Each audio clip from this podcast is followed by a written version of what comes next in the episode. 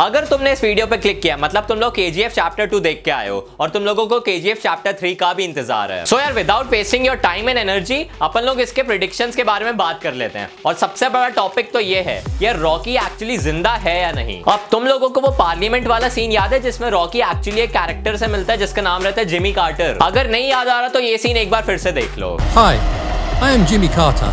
I am the CEO of Delver Steel, Texas. याद आया? दिमाग में बैठ गया ना?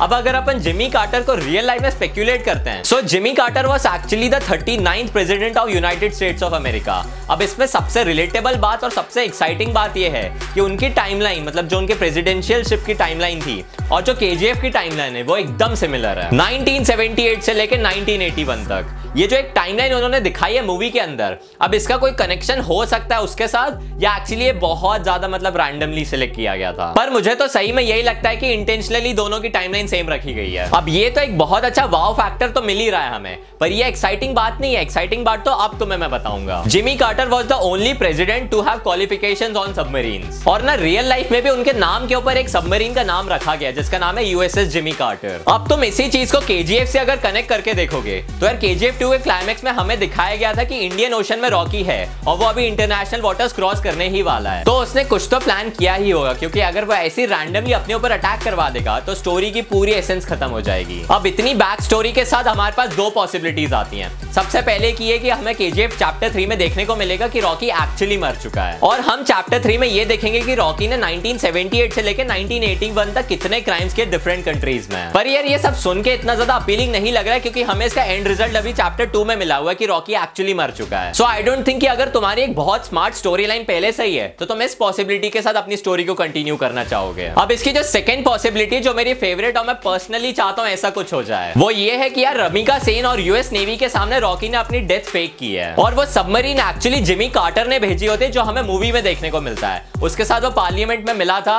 उसने उसके साथ थोड़े वो रिलेशन बनाए होंगे, जिसको हमें चैप्टर थ्री में देखने को मिलेगा। उसने कोई डील की होगी जिमी कार्टर के साथ, और रॉकी का ही ये प्लान रहा होगा कि जिमी कार्टर उसको अपनी सबमरीन से बचाएगा। अब ये जो जिमी कार्टर है, वो एक्चुअली रियल लाइफ में जो प्रेसिडेंट है, उससे रिलेटेबल नहीं है, बस नाम सेम है। पर उसका रिलेशन उन्होंने सबमरीन के साथ बहुत अच्छा कनेक्ट किया है। एंड इस वजह से रॉकी वापस भी आ जाएगा और वो एक्चुअली दुनिया का राजा बन जाएगा। एंड वो केजीएफ को वापस स्टैब्लिश कर देगा। अब ये वो पॉसिबिलिटीज है कि मूवी में जो मैं चाहता हूँ मतलब ऐसा एकदम एक्यूरेट ना हो, पर वो एक बहुत थ्रिलिंग मोमेंट्स हमें देखने को मिला है। क्योंकि यार ये सोच के ही इतने ज़्यादा गूजबम्स आ रहे हैं। और अगर तुम लोग एक घिसी पिटी स्टोरी लाइन बता दोगे कि 1978 से 81 में उसमें क्राइम किया और उसके अलावा कुछ भी नहीं किया तो इतना मज़ा नहीं आने वाला है। So guys I am really very excited for the next chapter और अगर तुम्हारे पास भी बहुत ऐसी अलग अलग थ्योरीज है तो मुझे कमेंट्स में ज़रूर बताना, मैं ज़रूर पढ़ना चाहूँगा। तो guys thank you so much for watching this video and I see you guys in the very next video